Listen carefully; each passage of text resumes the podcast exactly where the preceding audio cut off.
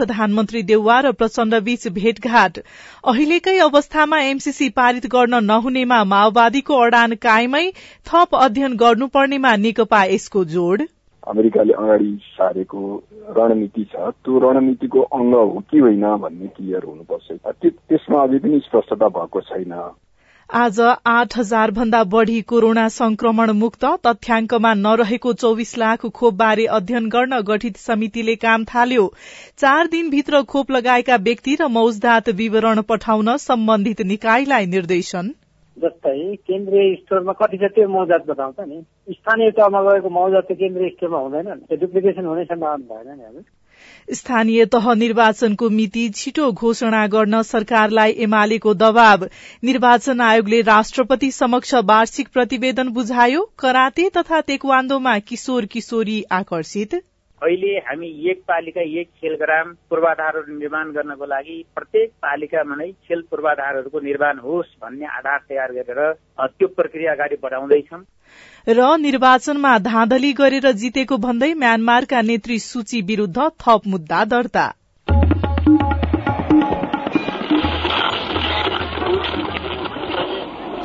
Radio.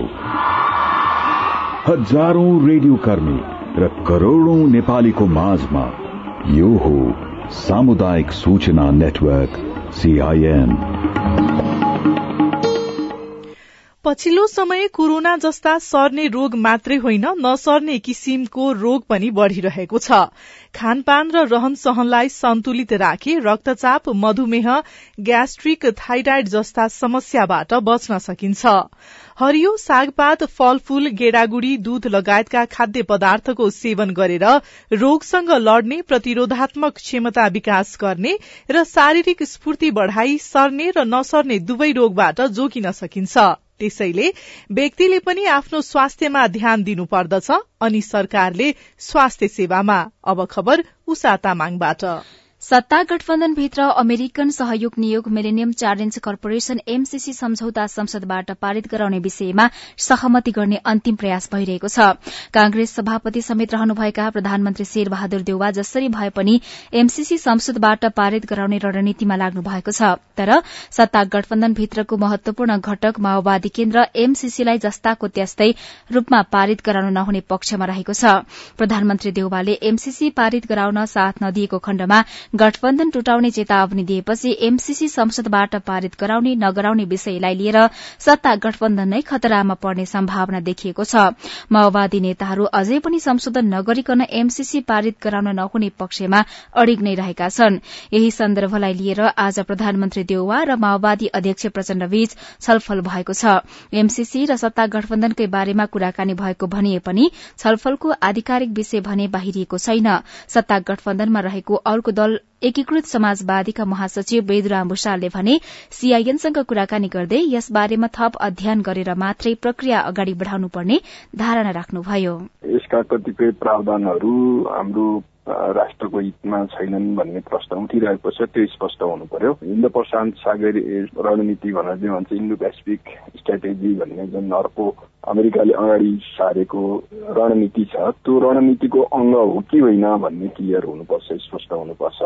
त्यसमा अझै पनि स्पष्टता भएको छैन।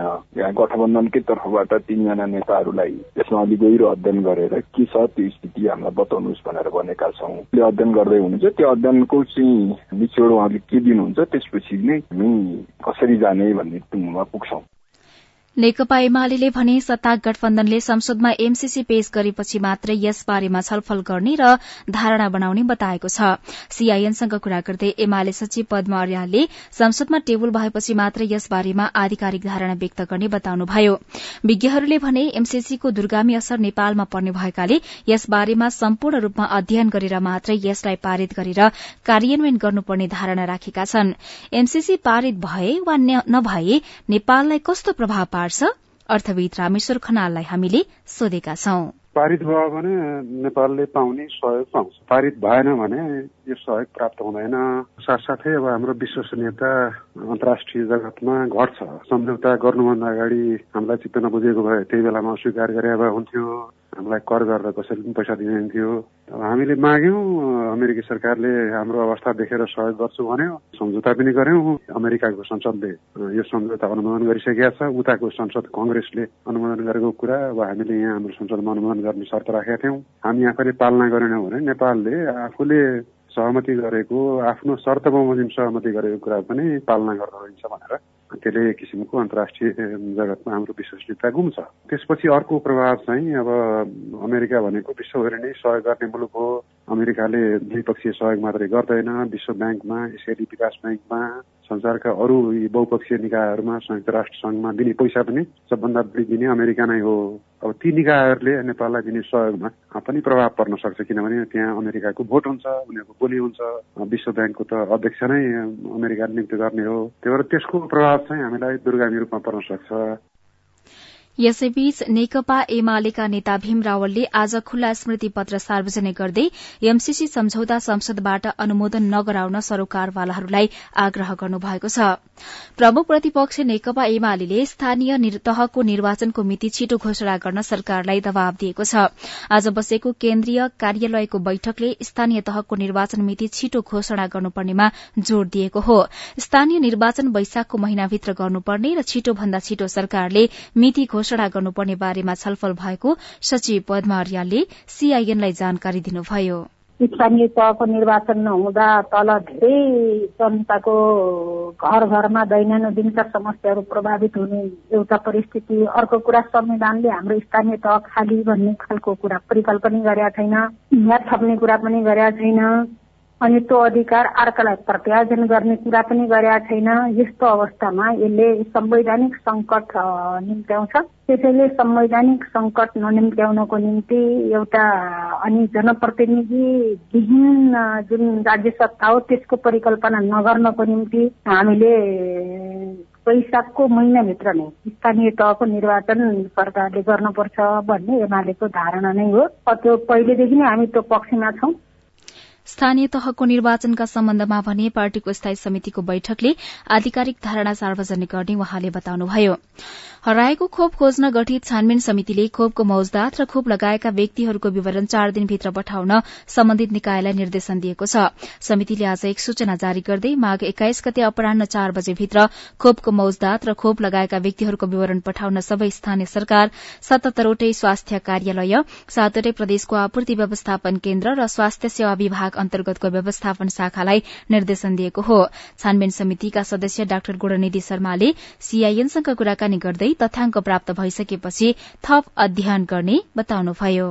सिस्टममा कहीँ अपडेट भएको छैन भने त्यो पोइन्ट अफ टाइमले किन खोपको मौजात र पोइन्ट अफ टाइम अनुसार भेरिएसन हुन्छ नि। शुक्रबारको तिनदेखि चार बजे जे खोप आयो प्राप्त भयो होइन कति प्रयोग भयो भन्ने कुरा पहिला दुइटामा आएको। जस्तै केन्द्रीय स्टोरमा कति छ त्यो मौजात बताउँछ नि। स्थानीय तहमा गएको मौजात चाहिँ केन्द्रीय स्टोरमा हुँदैन नि। त्यो डुप्लिकेसन हुने सम्भावना भएन नि हामी। त्यसपछिको चार बजीपछि हामी क्लोज गरेर हेर्छौँ। देशभरिको स्टाटस के छ भनेर। सरकारले हराएको खोपको छानबिनका लागि हिजो नै समिति गठन गरेको थियो। स्वास्थ्य सचिव डाक्टर रोशन पोखरेलले चौविस लाख डोज खोपको कुनै तथ्याङ्क नभेटिएको बारे संसदको शिक्षा तथा स्वास्थ्य समितिलाई जानकारी गराउनु भएको थियो। पछिल्लो समय नेपालमा कोरोनाका नयाँ संक्रमित थपिने भन्दा निको हुने दर बढ़न थालेको छ। स्वास्थ्य तथा जनसंख्या मन्त्रालयका अनुसार आज मात्रै देशभर आठ हजार एक सय एकानब्बे जना स्वस्थ भएका छन्। यो सँगै नेपालमा कोरोना संक्रमण मुक्त हुनेको संख्या आठ लाख बैसठी हजार आठ सय अन्ठानब्बे पुगेको छ। यो कुल संक्रमितको नब्बे दशमलव पाँच प्रतिशत हो। आज देशभर थप आठ जनाको कोरोनाका कारण मृत्यु भएको छ भने पाँच हजार दुई सय बयानब्बे जनामा कोरोना भाइरसको संक्रमण पुष्टि भएको छ। निर्वाचन आयोगले आफ्नो वार्षिक प्रतिवेदन राष्ट्रपति विद्यादेवी भण्डारीलाई बुझाएको छ।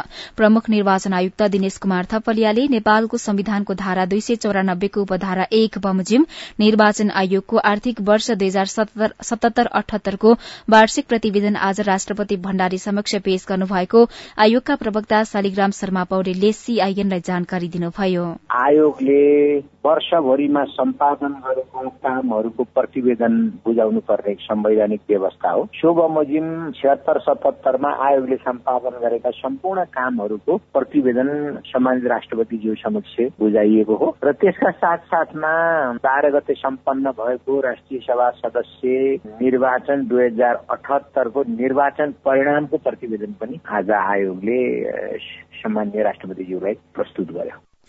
राष्ट्रपति भवनमा आजै आयोजित समारोहमा आयोगले आफ्नो वार्षिक प्रतिवेदन पेश गरेको हो। साझा खबरमा अब विदेशको खबर। म्यानमार सरकारले प्रजातन्त्रवादी नेत्री आङसाङ सुची विरूद्ध निर्वाचनमा धाँधली गरेर जितेको भन्दै थप मुद्दा दर्ता गरेको छ। म्यानमारको सेनाले कु गरेको एक वर्षपछि सूची विरूद्ध नयाँ मुद्दा दर्ता गरेको हो।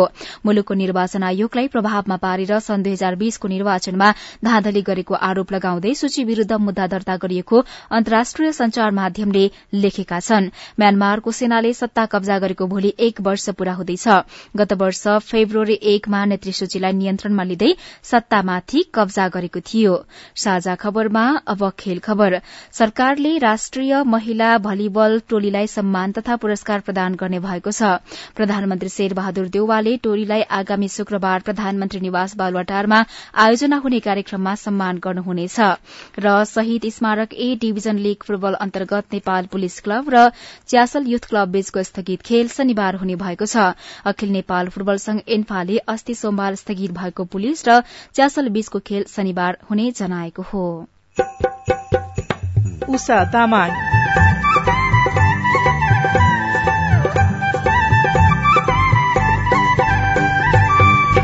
लमजुङमा यस वर्ष अलैँची उत्पादन घट्यो। अलैँचीको तुलनात्मक रूपमा रेसियो हेर्ने हो भने पचासी प्रतिशतले अलैँची गिरावट भएको चाहिँ तथ्याङ्क निकालेका छन्। जलवायु परिवर्तन र सिंचाईको प्रभाव। रिपोर्ट किशोरीहरू कराते तथा तेक्वान्दो खेलमा आकर्षित। व्यवस्थित संरक्षणाको भने अभाव लगायतका सामग्री बाँकी नै छन्। सीआईएनको साझा खबर सुन्दै गर्नुहोला। हे स्वास्थ्य सेवा सहज पाउने सबको अधिकार हो। स्वास्थ्य सेवा सहज पाउने सबको अधिकार हो। स्थानीय सरकारको त्यही नै सरोकार हो। कोरोना जस्ता महामारी आइरहने डर छ नागरिकलाई जोगाउन तयार बस्नु पर्छ दबाई मुलो नपाएर धेरै मान्छे मरे। बचाउन सरकारको नीति बन्दैछ रे। अब हाम्रो गाउँ गाउँमा स्वास्थ्य संस्था बन्छन्। लौरो टेक्दै बा आमाने अस्पतालमा जान्छन्। स्थानीय सरकारको भर छ। कसलाई अब रोगएको के डर छ? अस्ट्रेलिया सरकार तथा दि एसिया फाउन्डेसन र अकोराब। सामाजिक रूपान्तरणका लागि यो हो सामुदायिक सूचना नेटवर्क सीआईएन तपाई सामुदायिक सूचना नेटवर्क सीआईएनले तयार पारेको साझा खबर सुन्दै हुनुहुन्छ। सरकारले चितवनमा शिक्षक अस्पताल बनाउने निर्णय गरेको छ। आज बसेको मन्त्री परिषदको बैठकले चितवनको भरतपुर महानगरपालिका वडा नम्बर पन्ध्र स्थित भगवानपुरमा शिक्षक अस्पताल निर्माण गर्न सैद्धान्तिक सहमति दिने निर्णय गरेको बताइएको छ। शिक्षा मन्त्री देवेन्द्र पौडेलले मन्त्री परिषदमा प्रस्ताव पेश गरेपछि सरकारले सो निर्णय गरेको हो। बागमती प्रदेश सभाको अर्थ तथा विकास समितिको सभापतिमा नारायण बहादुर सिलवाल र शिक्षा स्वास्थ्य तथा कृषि समितिको सभापतिमा केशव प्रसाद पोखरेल निर्वाचित हुनु भएको छ। आज सम्पन्न निर्वाचन प्रक्रियाबाट सिलवाल र पोखरेल निर्विरोध सभापतिमा निर्वाचित हुनु भएको हो। दुवै समितिका ज्येष्ठ सदस्यले बैठकमा सभापति निर्वाचित भएको घोषणा गर्नु भएको थियो। रेडियो निकास मकवानपुरले खबर पठाएको छ। यसैबीच सामुदायिक वन उपभोक्ता महासंघ मकवानपुरले वन ऐन दुई हजार छयत्तर संशोधन गर्न माग गर्दै बागमती प्रदेशको मुख्यमन्त्री कार्यालयमा धरना दिएको छ। सामुदायिक वनका उपभोक्ताको अधिकार कटौती गर्ने गरी संघीय तथा प्रदेश सरकारले ऐन संशोधन गर्न लागेको भन्दै महासंघले मुख्यमन्त्री कार्यालय अगाडि कालोपट्टी बाँधेर थाल ठठाउँदै धरना दिएका हुन्। नेपालका पूर्वी जिल्लाहरूमा कालो सुनको नामले परिचित अलैचीको व्यावसायिक खेती पश्चिम नेपालका लमजुङ स्याङ्जा लगायतका जिल्लामा पनि हुँदै आएको छ। तर लमजुङमा यस वर्ष पचासी प्रतिशतले अलैची उत्पादन घटेको छ जसका कारण किसान चिन्तित बनेका छन्। लमजुङमा गत वर्ष चार सय मेट्रिक टन अलैँची उत्पादन भएकोमा यस वर्ष पैंतिस मेट्रिक टनमा झरेको छ। अलैँची व्यवसायी महासंघ गण्डकी प्रदेशका अध्यक्ष अजय तामाङ। गत वर्ष लमजुङ जिल्लामा चार सय मेट्रिक टन अलैँची उत्पादन भएको थियो भने यस वर्ष लमजुङ जिल्लामा पैँतिस टन मात्रै अलैँची उत्पादन भएको छ। गत वर्ष र यस वर्षको अलैँचीको तुलनात्मक रूपमा रेसियो हेर्ने हो भने पचासी प्रतिशतले अलैँची गिरावट भएको चाहिँ हामीले चाहिँ तथ्याङ्क निकालेका छन्। गत वर्ष लमजुङका अलैँची किसानले चार सय मेट्रिक टन अलैँची दाना बिक्रीबाट अठार करोड़ बीस लाख आमदानी गरेका थिए। तर यस वर्ष उत्पादन घटेपछि आमदानी खस्किएर तीन करोड़ पचास लाखमा सीमित भएको छ। जलवायु परिवर्तन सिंचाईको कमी र रोग प्रकोपका कारण यस वर्ष अलैँची उत्पादनमा भारी गिरावट आएको हो। यसमा विशेष गरी जलवायु परिवर्तन र सिंचाइको कमी खरेटी लाएर र विभिन्न चाहिँ रोग प्रकोपको चाहिँ अलैँचीमा देखा परेका हुनाले पनि यो यो वर्ष अलैँची उत्पादनमा भारी गिरावट आएको छ। लमजुङमा एक हजार पाँच सय हेक्टर क्षेत्रफलमा अलैँची खेती विस्तार गरिए पनि खडेरी र रोगका प्रकोपका कारण छ सय पचास हेक्टर क्षेत्रफलमा मात्र अलैँची उत्पादन भएको छ। दशक अघि प्रति किलो बाइस सयसम्म पुगेको अलैँचीको मूल्य घटेर हाल एक हजार एक सय पचासमा बिक्री भएको छ। जिल्लामा पन्ध्र हजार भन्दा बढी किसानले व्यावसायिक अलैँची खेती गर्दै आएका छन्। अलैँचीका लागि उर्वर क्षेत्र मानिएको जिल्लाको उच्च पहाड़ी क्षेत्रमा उत्पादनमा कमी आएपछि किसान चिन्तित बनेका छन्। अलैँची किसान सोम तामाङ। उत्पादन घटेर किसानी साह्रै चिन्तित छु। स्वयं म आफैले अलैँची विगत वर्षमा बाह्र तेह्र मन उत्पादन गर्थ्यो। अहिले अलैँची मेरो जम्मा एक मन पनि हुन सकेन। जिल्लाको भुलबुले बाँजाखेत घनपोखरा खुदी गौडा इलाम पोखरी दुध पोखरी बन्सार ढोडेनी फलेनी तागरिङ कोल्की पसगाउँ लगायतका क्षेत्रमा व्यावसायिक अलैँची खेती गरिँदै आएको छ। जिल्लाका अलैँची उत्पादन हुने क्षेत्रलाई समेटेर अलैँची जोन कार्यक्षेत्र बनाएर विशेष कार्यक्रम शुरू गरिएको छ। जिल्लामा साउने डम्बरसाई जिर्मले रामसाई गोलसाई जातको अलैँची खेती हुँदै आएको छ। शान्ता कमली सीआईएन रेडियो लमजुङ लमजुङ। साझा खबरमा अब हेलो सीआईएन। मेरो नाम सञ्जय यादव घर सर्लाही। प्रदेश सरकारले किसानहरूको लागि दस हजार अनुदान दिने घोषणा गरे। हामीले कसरी प्राप्त गर्ने त्यसको प्रक्रिया के हो भन्न जान्न चाहन्छु। जवाफ दिँदै हुनुहुन्छ मध्य प्रदेशको भूमि व्यवस्था कृषि तथा सहकारी मन्त्रालयका प्रवक्ता ललन कुमार सिंह। सम्बन्धित पालिकाको कृषि र पशु शाखा जुन छ त्यहाँ चाहिँ सम्पर्क गर्ने त्यहीँबाट सिफारिस गरेर त्यहाँ आवेदन गर्न सक्ने अथवा हाम्रो जिल्लाका कृषि ज्ञान केन्द्र विज्ञ केन्द्रमा पनि आवेदन गर्न सकिने व्यवस्था हुन्छ। तर पालिकामै सिफारिस गरेर गर्ने र हामीले ब्याङ्क छनौट गर्छौँ प्रतिस्पर्धाका आधारमा। जुन ब्याङ्कको प्रदेशभरि बढी शाखा हुन्छ र जसले कम सेवा शुल्कमा बढी सहुलियतपूर्ण किसिमले सहज रूपमा सेवा प्रवाह गर्न तयार हुन्छन् त्यसका आधारमा चाहिँ हामी प्रतिस्पर्धाका आधारमा ब्याङ्कहरूसँग वार्ता गरेर ब्याङ्क छनौट गर्छौँ। र त्यसपछि योग्य किसानहरू हामीले छनौट गरेर सूची दिएपछि ब्याङ्कले निशुल्क उसको खाता खोलिदिनु पर्ने हुन्छ। खाता पहिलेदेखि नै छ भने त्यही पनि प्रयोग गर्न सकियो। छैन भने निशुल्क उनको खाता खोलिदिनु पर्ने हुन्छ किसानको नाममा र त्यसपछि त्यो किसानको खातामा उनले पैसा जम्मा गरिदिने हो। अनि गुल्मीका प्रशान्त खनाल जिज्ञासा राख्दै भन्नुहुन्छ आठ सयदेखि बाह्र सयको हाइटमा रहेको हाम्रो गाउँमा चाहिँ किबी खेती हुन्छ कि हुँदैन भनेर म बुझ्न खोजेको होइन। दुई चारवटा बोटहरू त म लगाएको छु यसलाई चाहिँ व्यवसायिक रूपमा गर्दाखेरि के कस्तो हुन्छ किबी खेतीका लागि कस्तो हावापानीको आवश्यकता पर्दछ। प्रशान्तजी तपाईँको जिज्ञासा मेटाइदिनका लागि हामीले किवी विज्ञ शम्भु ढकाललाई भनेका छौं।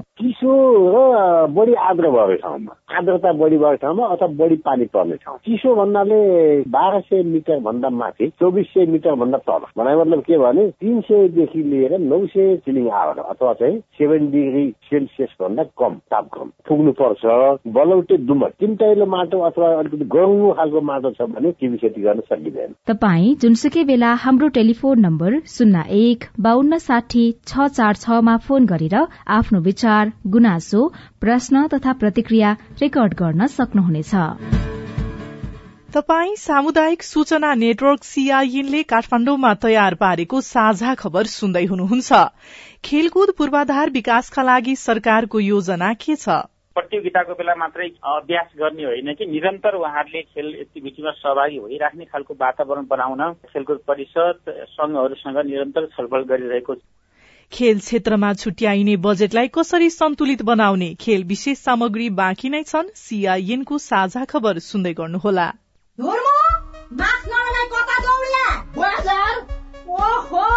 भिडभाडमा जाँदा सामाजिक दूरी कायम गर्नुपर्छ। मास्क अनिवार्य रूपमा लाउनु पर्छ भन्ने थाहा छ कि छैन? यसरी गर्दा कोरोना लाग्यो भने के हुन्छ? छिउ गरेको हेर धुर्मु कोरोना भाइरसको संक्रमण रोकिएको वा सकिएको छैन के? दिनदिनै संक्रमणका नयाँ नयाँ भेरिएन्टहरू आइरहन्। पहिला भन्दा झन् अझै बढी सचेत हुनुपर्छ हामी। सचेत कति हुनु र? पटक पटक साबुन पानीले हात धोइराखेको छ सेनिटाइजर प्रयोग गरिराखेको छ कोरोनाको खोप पनि लगाइसक्यो अब गर्न चाहिँ के बाँकी रह्यो? अरे तिमी हामीले खोप लाए पनि अरूलाई पनि खोप लाउन प्रेरित गर्नुपर्छ। थाहा नभएकालाई जानकारी दिनुपर्छ। सबैजना सुरक्षित नरहेसम्म तिमी हामी पनि सुरक्षित हुँदैनौ के? त्यसैले तिम्रो मेरो र हामी सबैको जिम्मेवारी भनेको संक्रमण फैलिन नदिनु हो। ल ल तिमी र म मिलेर गाउँलेहरूमा यो सन्देश पुऱ्याइहालौँ। छिटो। यदि तपाईँ खोपका लागि योग्य हुनुहुन्छ अथवा खोप लगाउन छुट्नु भएको छ र तपाईँको गाउँठाउँमा पनि नेपाल सरकारले कोरोना विरुद्धको खोप अभियान सञ्चालनमा ल्याएको छ भने तुरन्त खोप लगाइहाल्नुहोस्। खोप लगाइसकेपछि पनि नेपाल सरकारले सुझाएका सुरक्षाका मापदण्डहरूको अनिवार्य रूपमा पालना गर्नुहोस्। आइएनएफ नेपालद्वारा जनहितमा जारी। सामाजिक रूपान्तरणका लागि यो हो सामुदायिक सूचना नेटवर्क सीआईएन तपाई सामुदायिक सूचना नेटवर्क सीआईएनले काठमाण्डुमा तयार पारेको साझा खबर सुन्दै हुनुहुन्छ। बाँकेमा कराते सिक्ने किशोरीहरू बढ़ेका छन्। शारीरिक रूपमा हुने स्फूर्ति त छँदैछ। तेक्वान्दोको कलाले आत्मरक्षा पनि गर्न सक्ने भएकाले अभिभावकले नै किशोरीहरूलाई यसतर्फ प्रोत्साहन गरेका छन्। हाल नेपालगंजमा तेक्वान्दो सिकिरहेका मध्ये पैंतिस प्रतिशत किशोरीहरू छन्। नेपालगंज अठार कारकाँदोका आसिमा ओली सत्र वर्ष पुग्नुभयो। कक्षा नौमा पढ्दै गर्नुभएकी उहाँ पाँच महिनादेखि तेक्वान्दो पनि सिक्दै हुनुहुन्छ। सड़क डिभिजन कार्यालय कारकाँदोको ब्याडमिन्टन हल लगायतका नेपालगंजका बाह्रवटा ठाउँमा नेपाल आइटीएफ तेक्वान्दो संघ बाँकेले दिइरहेको तालिमले आत्मरक्षामा सहयोग गर्ने उहाँको विश्वास छ। केटी सेफ्टीको लागि सिक्नै पर्छ। अब अहिलेको जेनेरेसनले यस्तै हो। स्ट्रङ पनि हुनै पर्यो नि त। नेपालगंज चार बस पार्कका मेनुका धौलाकोटी र कृष्ण सुनारले पनि यो तालिम लिइरहनु भएको छ। आत्मरक्षासँगै यो तालिमले शारीरिक र मानसिक रूपमा स्वस्थ रहन महत्वपूर्ण भूमिका खेलेको उहाँहरूको बुझाइ छ। आजकलको जेनेरेसन कस्तो छ केटाहरू जिस्किराखेका हुन्छन्। अब कतै त जिस्किन्छन् मात्रै कतै त हातपात पनि गर्छन् होइन? त्यही भएर केटीहरूको लागि चाहिँ एकदम इम्पोर्टेन्ट नेपालगंज उपमहानगरभित्र मात्रै हाल चार सय बढ़ी किशोर किशोरीले तालिम लिइरहेका छन् जसमध्ये पैंतिस प्रतिशत किशोरीहरू छन्। नेपाल आइटीएफ तेक्वान्दो संघ बाँकेका संस्थापक एवं संघको लुम्बिनी प्रदेशका सदस्य अब्दुल अजिज जसगढ़। बाँके जिल्लाको हाम्रो चारजना नेपाल आठौँमा बाँकेमा तेक्वान्दो खेलको शुरूआत भएको बीस वर्ष भयो। शुरूआती चरणमा यो खेलमा सहभागिता न्यून थियो। त्यसमाथि महिला सहभागिता नै थिएन। अहिले भने यो खेलप्रति किशोरीहरूको आकर्षण बढ़ेको छ भने अभिभावक नै यसप्रति जागरूक हुने गरेका छन्। आइटीएफ तेक्वान्दो लुम्बिनी प्रदेशका वरिष्ठ उपाध्यक्ष गीता छेत्री यस्तो खेलको कला सिक्दा स्वास्थ्यसँगै आत्मरक्षा हुने बताउनुहुन्छ। म चाहिँ केटाहरूसँग नै फाइट गर्नुपर्ने किनकि मेरो साथी नै हुन्थेन केटी साथी नै हुन्थेन। तर अब अहिले चाहिँ त्यस्तो छैन। अहिले चाहिँ सबै अभिभावकले पनि केटालाई भन्दा पनि आत्मसुरक्षाको लागि चाहिँ केटीलाई छोरीहरूलाई बढी पठाइराख्नु भएको छ होइन? मिलनसार हुने टिम वर्क हुने फिजिकल हुने होइन? पढाइलाई पनि यसले हेल्प गर्छ होइन? खेलले किशोर किशोरीलाई आत्मरक्षासँगै कुलतबाट टाढा राख्ने शारीरिक मानसिक रूपमा स्वस्थ रहन मदत पुर्याउँछ। तेक्वान्दो खेललाई सरकारले भने प्राथमिकतामा राख्न नसकेको खेलाड़ीहरूको गुनासो छ। निसु जोशी सीआईएन कृष्ण सारे फिल्म नेपालगंज बाराको सिमरा रंगशालामा पनि किशोर किशोरीहरू झिसमिसेमा नै जम्मा हुन्छन्। दुई घण्टासम्म करातेको अभ्यास गर्ने उनीहरू मध्ये केहीको सपना नै खेलाड़ी बन्नेछ कोही भने आत्मरक्षा र शारीरिक स्फूर्तिको लागि सिकिरहेका छन्। अभिभावक र प्रशिक्षकले खेलको लागि प्रोत्साहन गर्छन् तर सरकारको तर्फबाट सहयोग छैन। बाड़ाका खेलाड़ीको अनुभव पनि नेपालगंजका खेलाड़ी जस्तै छ। बारा सिमराका पूजा पटेल तेह्र वर्ष पुग्नुभयो। पूजाको लक्ष्य प्रहरी बनेर देशको सेवा गर्नेछ। भविष्यको आफ्नो उद्देश्यमा सजिलो होला भनेर पूजाले नौ महिनादेखि करातेको अभ्यास गरिरहनु भएको छ। कभर हल भएको भए हामीलाई पनि इजी हुन्थ्यो किन टुर्नामेन्ट खेल्दा जाँदा उता म्याट हुन्छ अनि हामी म्याटमा खेल्न भएको भए हामीलाई बानी बस्थ्यो अप्ठ्यारो हुँदैन थियो। र पानीको समस्या हुँदैन थियो। पानी पर्दाखेरि हताहता नजाओस् भनेर। झरी नपरेको समयमा बिहान झिसमिसेमै सिमरा रङ्गशालामा पुग्ने हो भने पचास जना बालबालिका सँगै करातेको अभ्यास गरिरहेको भेटिन्छन्। तर झरी पर्यो वा रंगशालाको भुइँ ओभानो नभएको दिन पर्यो भने उनीहरूको अभ्यास रोकिन्छ। दुई वर्षदेखि कराते अभ्यासमा जोडिनु भएका हिमेश घिमिरे मौसमकै कारण कैयौं दिन नखेली फर्किनु भएको छ। बाहिर खेल्दाखेरि पानी पर्दाखेरि एक दिन पनि हुँदैन। जाडो महिनामा जाडो हुन्छ गर्मी महिनामा धेरै नै गर्मी हुन्छ। पानी परे बेला कहिले काहीँ भिज्दाखेरि ज्वरोहरू पनि आउँछ। कराते तेक्वान्दो जस्ता खेलहरू इन्डोर अर्थात घरभित्र खेलिने खेलमा पर्दछन्। कभर्ड हलभित्र समथल जमिनमा म्याट बिछाएर खेल्नुपर्ने खेल बाहिरी मैदानमा खेल्नु पर्दा असहज हुने गरेको प्रशिक्षार्थी बताउँछन्। सृजना नेपाल कवड हल भयो त सजिलो हुन्छ नि हामीसँग म्याट पनि छ। म्याटमा खेल्न पाउँदैनौँ शीतमा राम्रो खेल्न पाउँछौँ। भएको म्याट पनि प्रयोग गर्न सकेको छैन। सबै चिज छ हामीसँग तर प्रयोग गर्न सक्दैन। मेरो नाम सचिन पटेल। झन् हाम्रो यहाँ अब म्याटमा खेल्ने हुन्छ।